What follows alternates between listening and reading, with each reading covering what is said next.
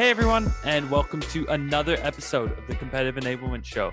I'm your host, Adam McQueen, and today we're diving into how to build and distribute a competitive intel newsletter that actually gets read.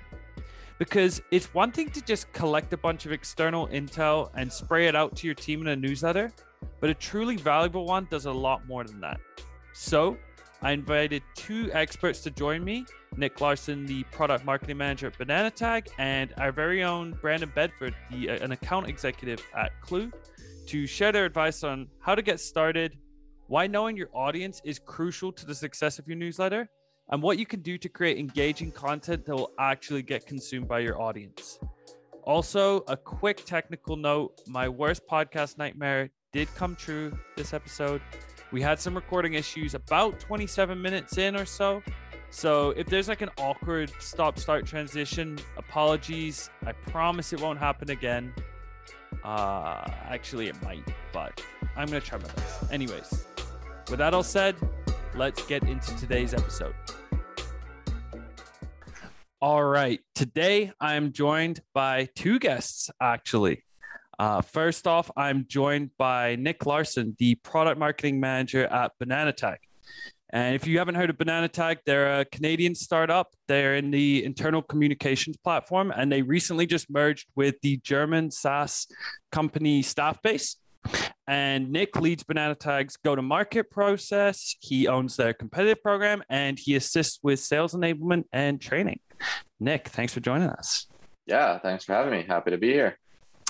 We're also joined by Klue's very own Brandon Bedford, who is an account executive with us. In addition to closing deals, Brandon has also done an awesome job of running our own competitive newsletter for what, six months or so now, Brandon? Uh, just about, maybe about, yeah, between four and six months, I'd say. So we're also joined by Brandon. Thanks for joining us. Thanks. Great to be here. And for this episode, we're actually going to talk about what it takes to distribute competitive content in a way that actually gets consumed. And as I just mentioned in our intro, and Brandon is one of these methods is through a competitive newsletter.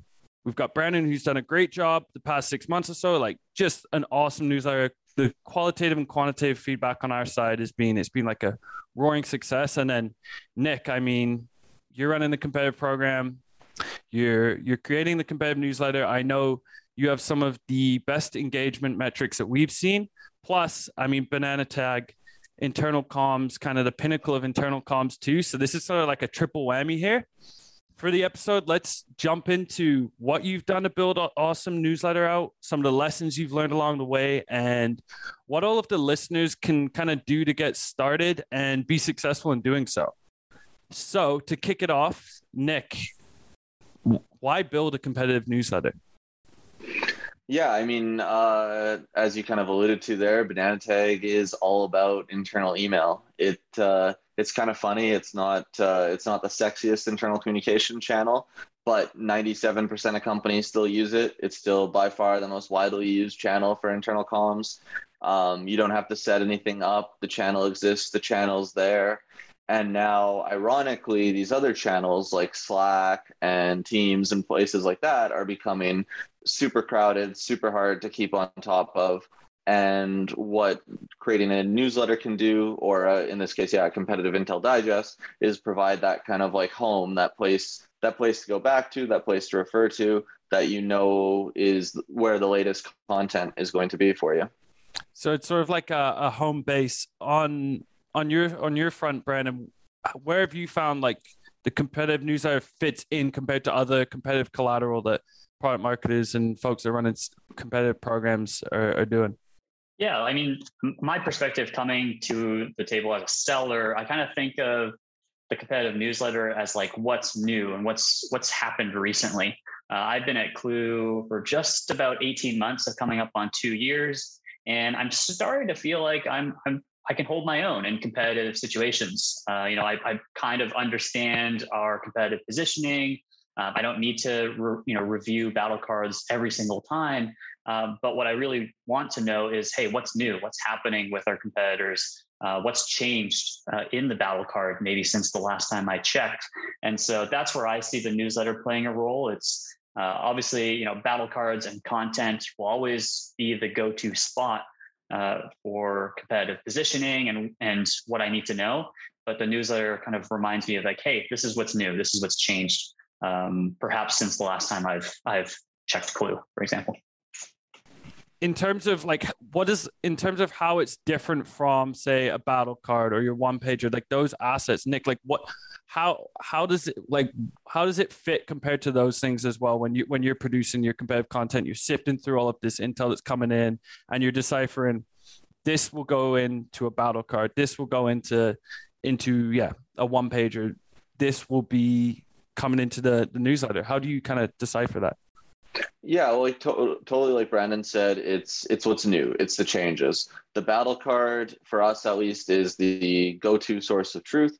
Um, every everything that you need to kind of get educated on each competitor from scratch. Whereas the newsletter is what's changed with that competitor, larger shifts we're seeing in the market, uh, maybe you know stories about particular deals that we're facing a competitor in. Really, just that kind of month to month learning as we move forward. And one of the cool things about Klue, I'll, I'll, give you guys a little plug here, is that when you update the battle cards, it shows that in the newsletter, in your competitive intel digest, it shows what uh, what battle cards have been updated recently. So it's yeah, super super helpful. Like you know, things that go in the newsletter might also go in the battle cards. They might also go in the one pager, but that newsletter is kind of the first uh, first place for communication with our sales teams. I promise we didn't pay him to say that. I swear. I swear. Um, okay, let's get into like the process of actually creating this newsletter. What is something unexpected that you learned when you were producing this newsletter, Brandon? As someone that's coming into this, I mean, you're the seller and perspective. You've consumed a whole lot of competitive content, and now it's time to start producing it for people. What's something that you learned? Yeah, no, it's it's something unexpected. It's a really good question. I think whenever I thought about kind of our competitive program at an arm's length, I always thought, oh, there's there's going to be a ton of like intel research and and things that are happening out on the web that will be really valuable. But something that was unexpected to me was actually the content that I think people have been resonating with most uh, in terms of like our reading our newsletter is actually internally shared content. So it's actually the you know the the deals that we're winning against competitors, or we have this you know term we call a rip and replace, which is when a a client moves from a competitor and then starts using Klue.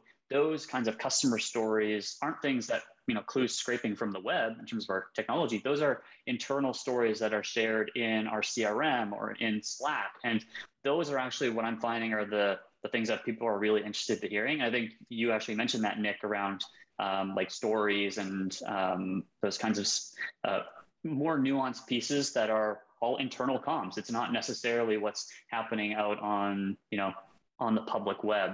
Uh, that was something that just comes to mind in terms of what was unexpected what about what about you, Nick? Uh, honestly, and uh, this this kind of kind of a funny one for us is how, how popular the newsletter has been for us. Like we hear our clients telling us that uh, how effective their own internal newsletters are for them. You know, every single day. And then uh, at least for, for me and for my team, this this was the first uh, first newsletter that we're really sending organization wide at Bananatag, and the engagement it gets is like, like you said, it's really good. It's incredible. Um, and a kind of interest, one interesting observation I've had is like I'll, I'll still post things on Slack, kind of in between uh, in between Intel digests, and those con- those Slack posts don't really kick off conversations. It's really when something hits the Intel digest that people kind of realize, oh, this is something I should take notice of, and and they, they start talking about it. That's super interesting. I mean, there is a ton of value in your Slack and Microsoft Teams, but there is also we've all had that moment where things almost feel like a bit of a black hole, and you're like, I can, especially if it's not your job, like there's archived like tons and tons of messages. It's like, did I summon slip through the cracks? But like you mentioned there, if the digest is the go-to place for someone to consume the content, and like you've picked out the most important of the last six posts in that competitive channel that really really matters really moves the needle or you think will actually resonate and you can you're kind of doing that like curating or filtering yourself.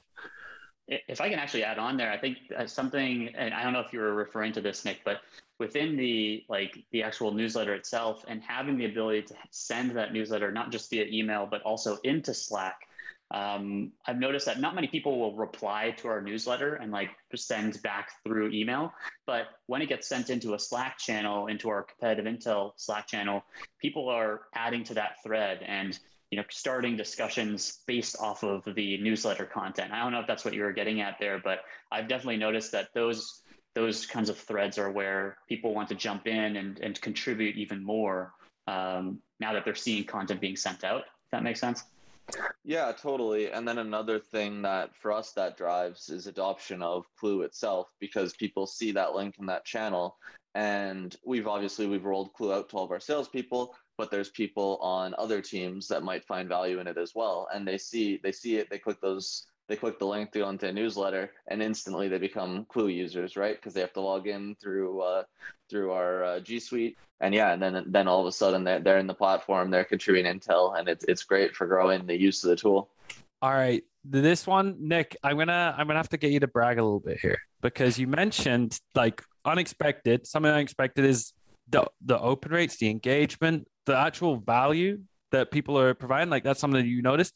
I'm also i did a little research. I am a i'm a professional here guys and i learned that the ceo at staffbase so the company you're merging with nick got forwarded your newsletter and also reached out to you directly to say this thing is really good and we can't wait to to continue some of them like this with with Staffbase as this merge is going on. So Nick, why why why is it resonating with people? What are, what are the first couple things that you think that you think of when people are like this is awesome, we're reading it, we're checking for it? Yeah, I think the main thing is that it's just like such an approachable way to look at our current landscape especially like for us, like, like, a lot of tech companies. I mean, we're merging with another company. Uh, a lot of companies in our space are merging. Everything's changing very quickly, and it's very hard to stay up to date on that. So it, to have that central that information centralized in one place and to make it something that's enjoyable to consume, if if you do it well, it's something that really stands out. And that's why, like like you mentioned, yeah, our uh, our CEO got a copy of the uh, Intel Digest that right now we're still just sending for Bananatag and yeah i was super super excited that yeah this is going to be a great tool for the whole organization and uh, Nick didn't know I was going to drop that one in there. That was my own secret research, uh, putting you on the spot. So I, for, for the episodes, well, I want to get into like the the the best content that lands, and also techniques and tactics that you've used to generate this sort of engagement.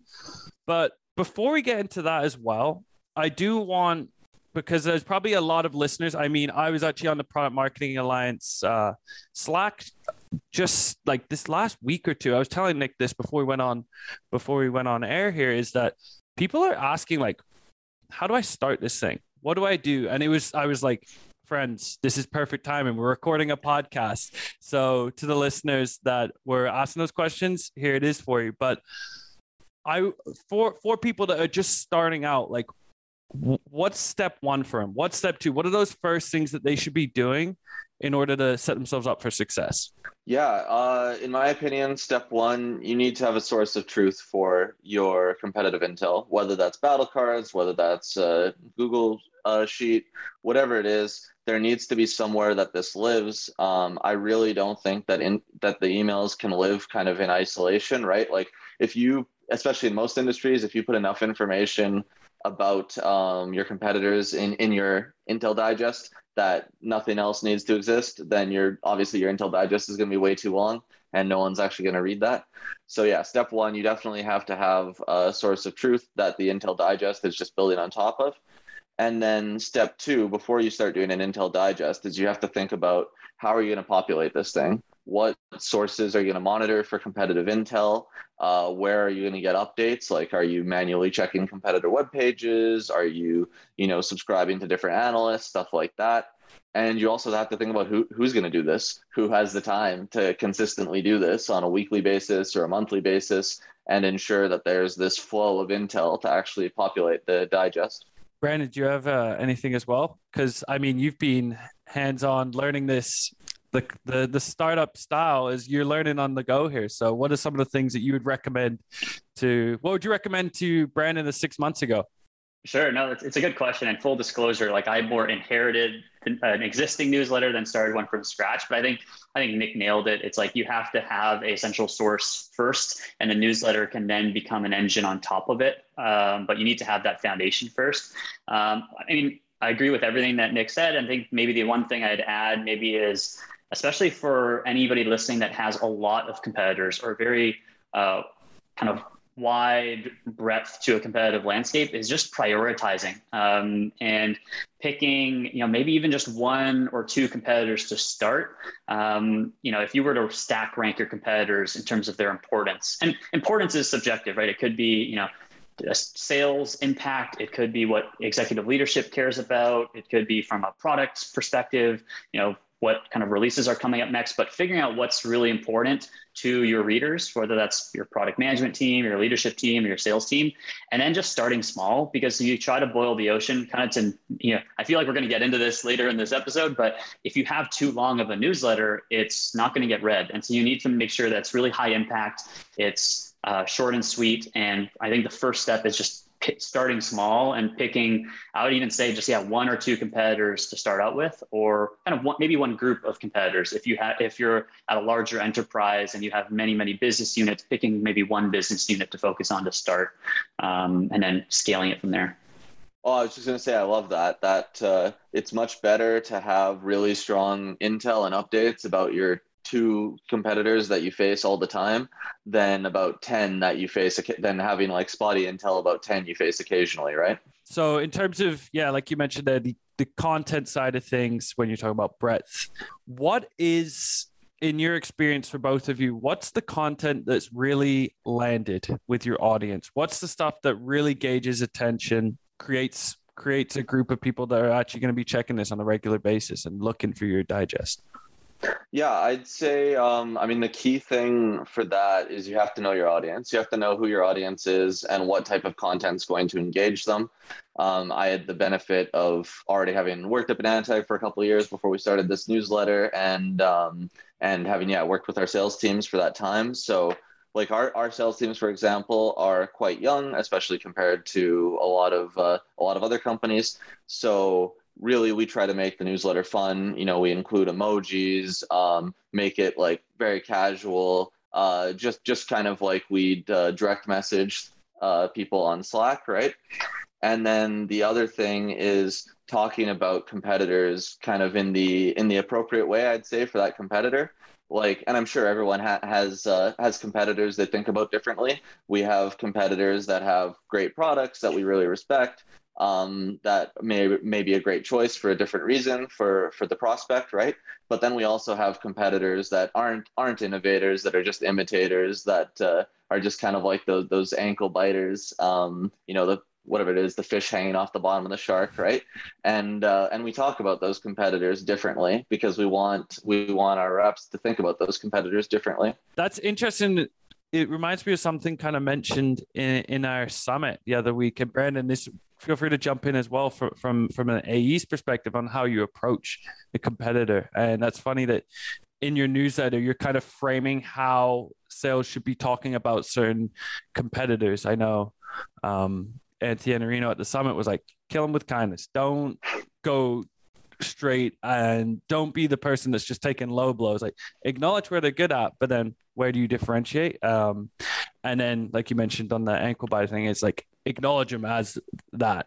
Um, so Brandon, what what do you think of when when you hear that? Yeah, to, to add on to that point, I think I think there's almost layers to it because I think the one of the privileges of a competitive newsletter is that's purely internal communications.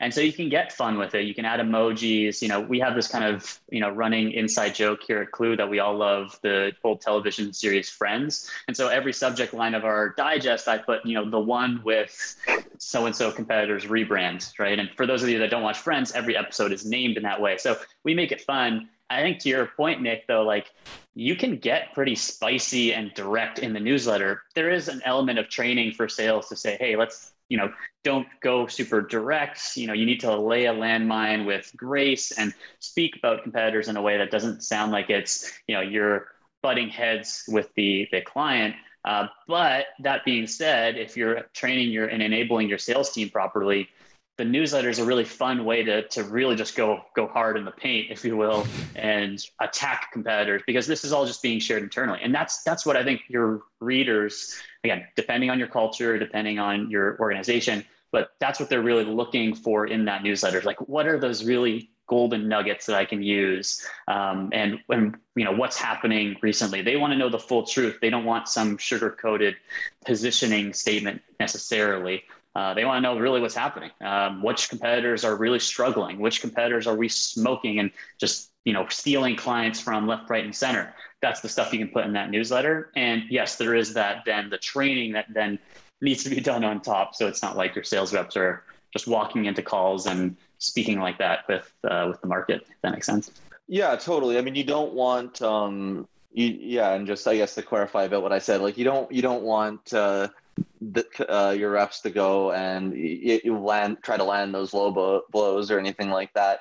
But what you do want is with something with a competitor that's an ankle biter competitor, you want your reps to be confident against them. That like right. when that competitor comes into a deal, that that confidence just comes across. That like you know it's like so I I'll, I always say to our reps when they get you know they might uh, get down into the features versus like kind of feature versus feature uh, versus an ankle biter. And I say, why are we having this conversation? It's like someone walking into a high-end car dealership and, and saying, yeah, this this looks great, but you know, I saw this cheap used car on Kijiji and the price is like half. So why wouldn't I just go with that?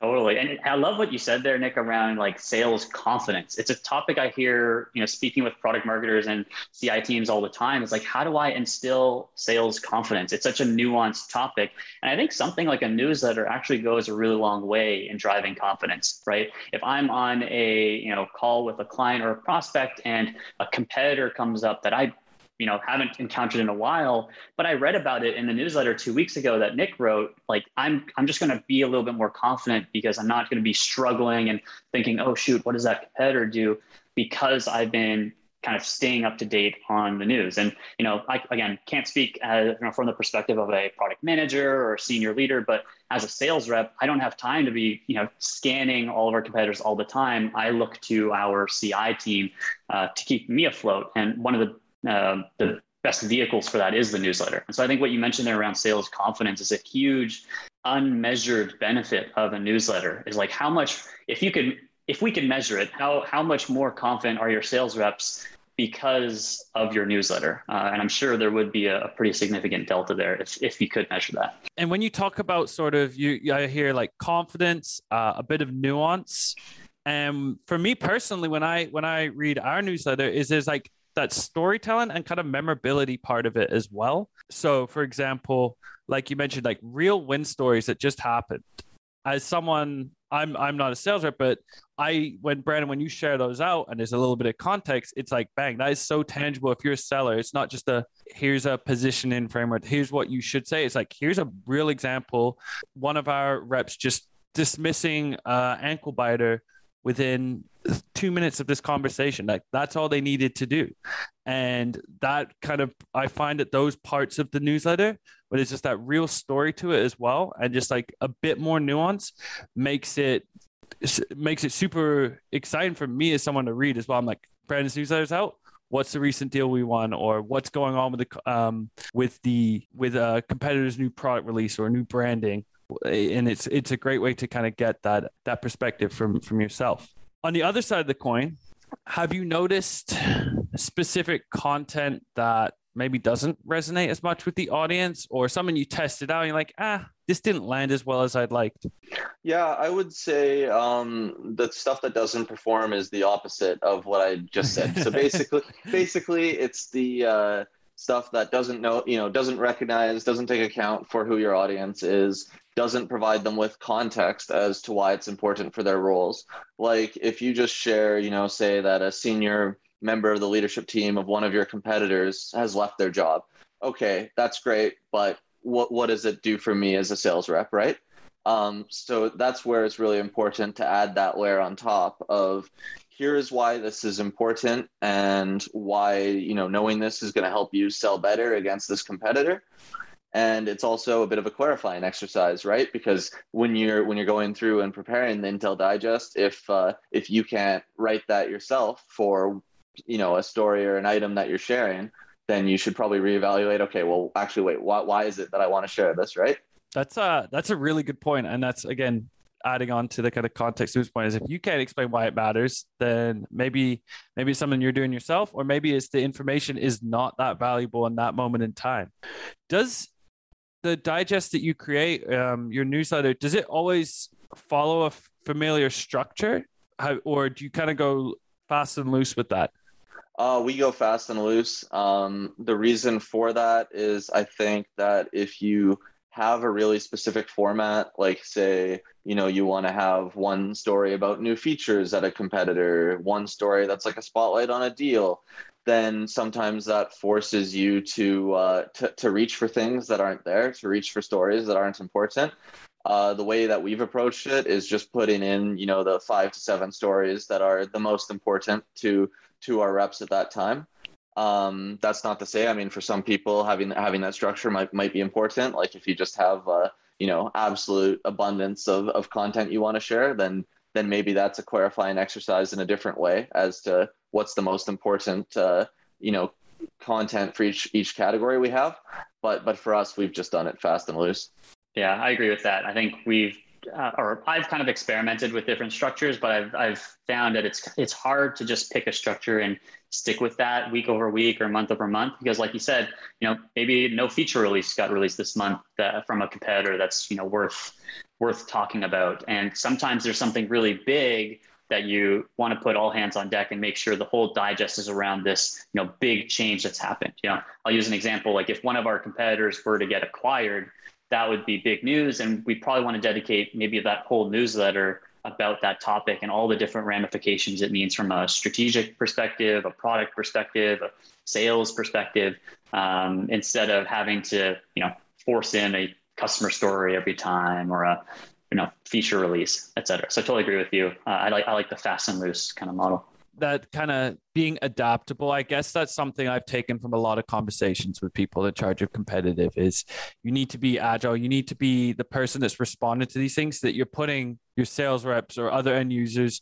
um, feeling confident and that they're proactively ready to handle the thing that just came up yesterday rather than like you mentioned oh this week we've always scheduled that the third week we do a product uh, release, but like you mentioned, it might not be that relevant in that moment. Whereas if there's an acquisition or new something that's really changing the landscape in that moment, being able to be ad- adaptable and focusing on what matters most in that moment, because this kind of dovetails into my next question. Actually, is you don't want to be creating this e- this email or this digest to be too long, right? Like where like there's going to be a cutoff point. It's, we've talked about this ad nauseum when we talk about battle cards. You need to provide the most important, relevant information in a um, digestible way as possible. What what does that look like on an email side of things?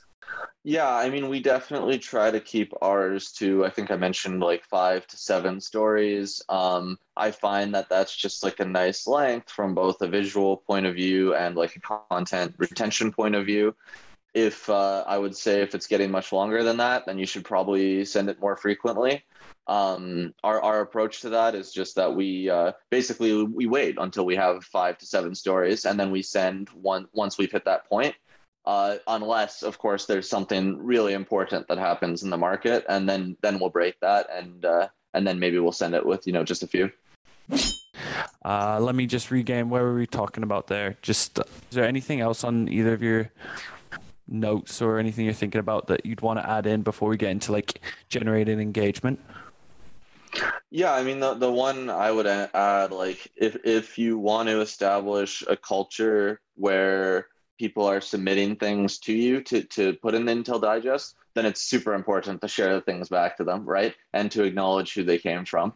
So for example, like with us, there's several ways you can submit Intel. You know, you can submit it through Slack we have a dedicated uh, competitor email address that that reps can forward uh, emails to, and then also obviously we use the Klue extension so that you can tag web pages. And yeah, really, really important to to keep incentivizing people to do that. is to show them the result of of what uh, of, of their work of what they're submitting right and and share it back to them yeah one thing uh, i've been doing in my newsletter as well is like giving shout outs to specific people even you know whether it's a sales rep that just won a deal against a competitor or if it's just someone that shared intel um, and I, I do believe that and I think generally a best practice we've seen with lots of clients is just those little things to incentivize or reward people you know, especially sales reps, sales reps love recognition. Just giving them that little shout out for sharing is going to make them more likely to contribute intel, whether it's like you said, via Slack, via email, or one of those those channels, because then their their work is then getting recognized in the in the newsletter. It's sort of the starting point of like personalization too, because one thing with your newsletter Brandon, I really like in terms of because this kind of dovetails into the engagement and and getting people to con- consume the content you're producing. Is what I loved with yours in particular is there's always this very high level overview from the subject line to the first like two paragraphs you produce is like here's what you're going to be getting here. It's not just random information shared. It's very short and concise, but I understand what I'm getting into when I read this newsletter. And right up top is those personalized shout outs. Um, so I think that that's been something as a consumer that I, as I was going through emails this morning, I'm like, what's, what's, what have I really, really liked from Brandon stuff is that quick high level overview. This is what's going to matter to you. And this is the theme of the, of the newsletter. Yeah. I, I think that comes a little bit from like my sales training background, I guess. Like one, there's something in, I don't know if this is super relevant to our, our listeners, but there's something in like sales training methodologies uh, called an upfront contract, which is at the beginning of a call, you know, express what your agenda is. Here's what I'm going to cover today so that your your customer or prospect who might have that feeling like they just walked onto a used car lot who's this salesperson gonna sell me some stuff? Uh, it's like hey this is exactly what's going to be covered in this meeting. And so there's no surprises. And i, I kind of i guess just almost accidentally applied that to the newsletter. It's like, hey, here's here's what we've got going on this week. There's a rebrand. There's this change. Read on for more. And so it's almost like a little bit of a table of contents for the newsletter. Um, and then perhaps if if someone's reading through that and they're like, you know what, there's not really anything in this edition for me, um, then they can decide, you know, not to read on. But uh, most of the time, I'm trying to entice them. I'm trying to, you know, say, hey, here's some like really interesting stuff that's going to be in this newsletter. There's some win stories uh, read on for more. Um, so it's kind of a way of, of almost being a bit of a teaser for the for them to read the rest of the newsletter. As someone on the content side of things, cutting the fluff and that teaser, that hook is something that I 100%, I 100% appreciate. Nick, in your because we haven't even really talked about this is like Bananatag is internal comms. So it's sort this is a little bit meta this conversation we're having right now with you. Not even just specifically like a competitive newsletter, like what's the secret really to generate internal engagement through email? Yeah, I mean, it comes back to what I've said a couple times know your audience. Um, and the more you can target your content for your audience, the better.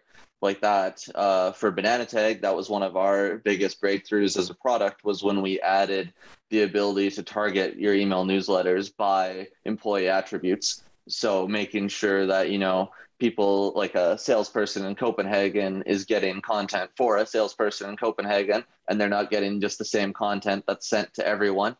Uh, I'll plug I'll plug one more feature about Klue that I like right now, and that's um, that's that you can uh, actually as a as a consumer in Klue, you can go in and select which competitors you're interested in learning updates about uh, for us right now as we're planning how we're going to roll this out to roll this newsletter out to our, our entire company, to the entire Staffbase organization worldwide. That's going to be super valuable for us because we have different competitors in different regions, especially between North America and Germany. There's going to be competitors that aren't relevant to everyone. And the fact that they can just go in there and self select and make sure that they, uh, they're only seeing the content that's the most relevant for them, it's going to be great for for engagement. Again, it's tying into this sort of personalization, nuance, and understanding understanding your audience. Brandon, what's what else have you noticed in terms of like the pickup with the Klue newsletter?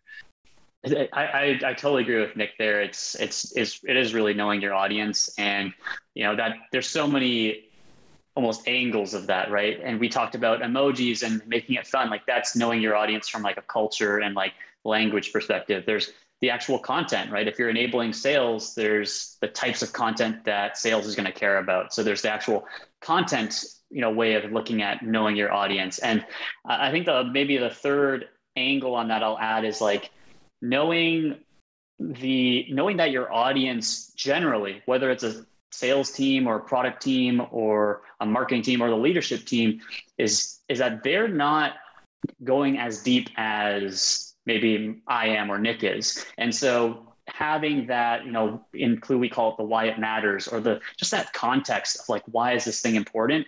You know, Nick, you already mentioned this earlier. Uh, but I think it's just so critical. It's, you know, if a, a senior leader at a competitive company leaves the organization, I mean, so what? What does that actually mean? And uh, I mean, yes, you could, you know, have, you know, your collection tool kind of automatically generate that, uh, but really, it's our view AI is not that sophisticated. And and honestly, your audience wants to hear from you. Uh, your the audience wants to hear what's Nick's take on that leadership change, not what some external person thinks or what some you know AI is thinking about that. Um, and so I think that's really important. That you know, if something happens, if a, a leader leaves a competitive company, if a website changes, it's not enough to just you know share that with your audience. It's like knowing, okay, they want to know what I think about this. They want to know what should we do about that and how are we going to respond to that. And so um, I think that opens up a whole other can of worms, but I think it's just really important to add that level of analysis on whatever that piece of intel is.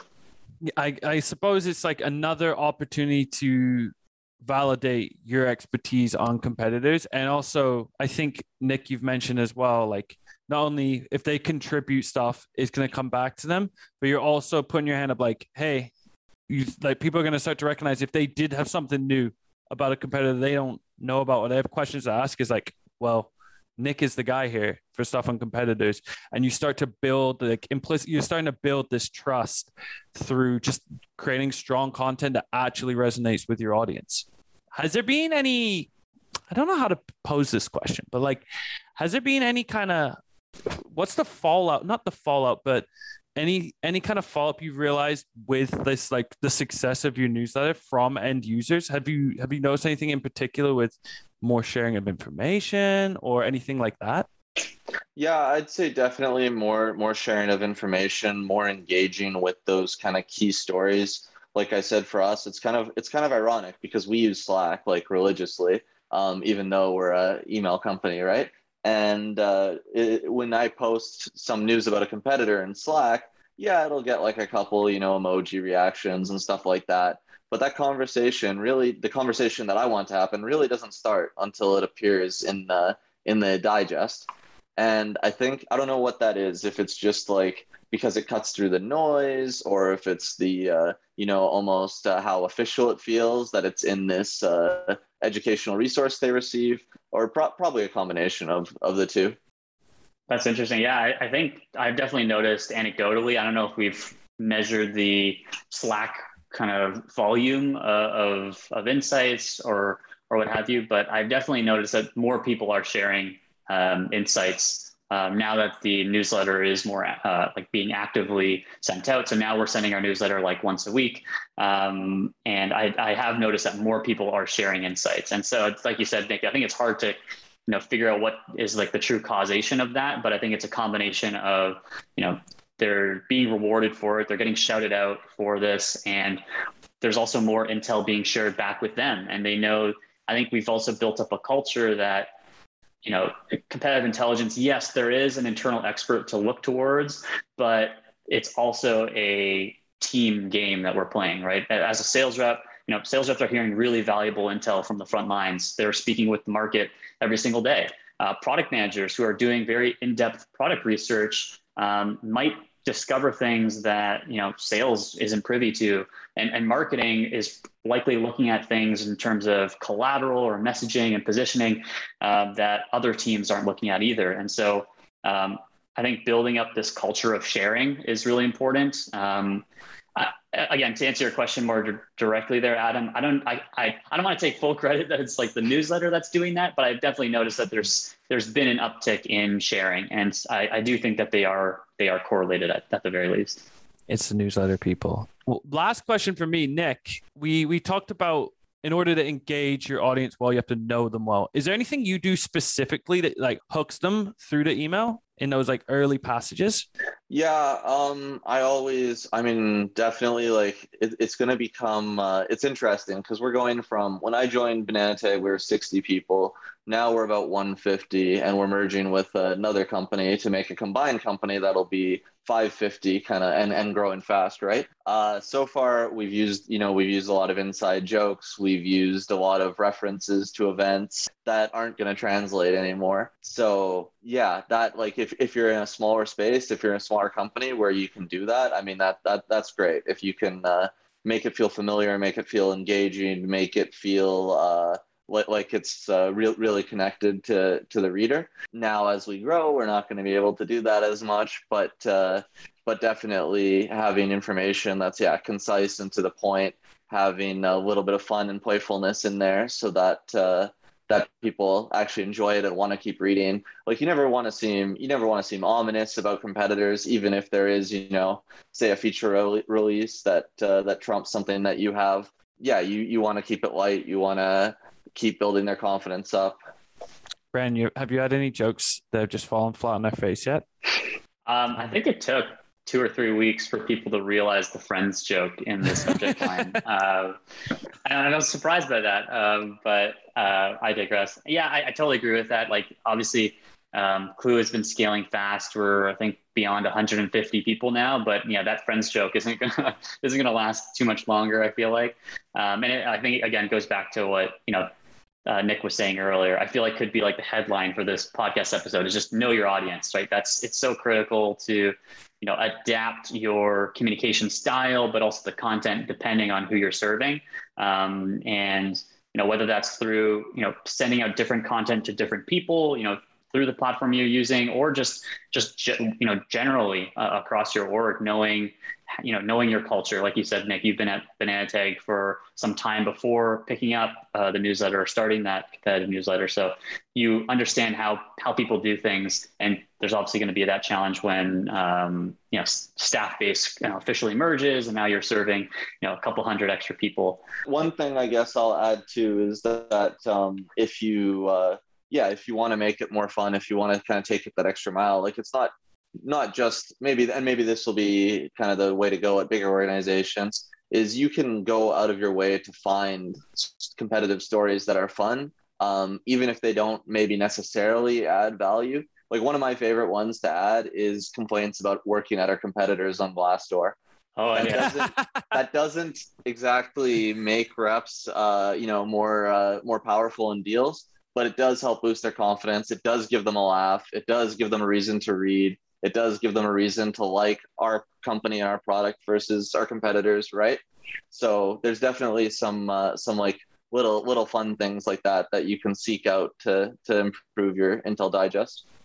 Yeah, I, I love that. And I think it, it kind of ties back to what you mentioned earlier, Nick, around like sales confidence. And I, I keep thinking from the lens of sales because that's where I come from, but I think it's it's also a you know team morale thing, right? And, and uh, again, I maybe I'm trying to put myself in the shoes of a you know product manager or a developer that's you know building Klue you know how how much more connected you can feel with the product that you're building when you can read these stories about uh, real customers real people that are using the, the product and how that you know in the newsletter maybe you're talking about a competitor but they ended up choosing Klue and here's why. Like it's it's creating that connection to uh, like the outcomes that we're driving for for clients. And so it's not just sales confidence. I think it, you know this is where I will you know maybe boost the the newsletter a little bit more. It's like I think it can really drive you know full organization morale and confidence to really see hey this is how this is how clients are being impacted by our work via the lens of you know the competitive landscape. And what I'm hearing from you both is it's funny because I've talked to a lot of people and I see a lot of questions from our listeners too about building a competitive culture. And sometimes like a culture can be a bit buzzwordy. He's like, how do I build a competitive culture? I, it's hard to measure. It's hard to, it's not tangible, but I didn't realize uh, before we enter this conversation that the newsletter feels like it's been a staple of building a competitive culture through validation of your own expertise, getting um, getting employees to share things back with you and really kind of have fun with it and like create sort of a personality like there's a face to the competitive team as well. Yeah to- totally. That's a that's a great summary and i'm definitely going to steal it. I need credit for it. All right. I think that is everything all the questions that i have. I know that our listeners are going to have a ton more because, as I mentioned, there were specifically people asking, How do I start a newsletter? Where do I go? So, listeners, if you have any questions, fire them my way, fire them our team's way. I will bug Nick to join us again. I'll bug Brandon on Slack, and we'll make sure to get all of those eh, questions answered. But in the meantime, Nick, Brandon, I appreciate your time and thank you so much. Thanks. Thanks. This is fun. We'll catch everyone next week.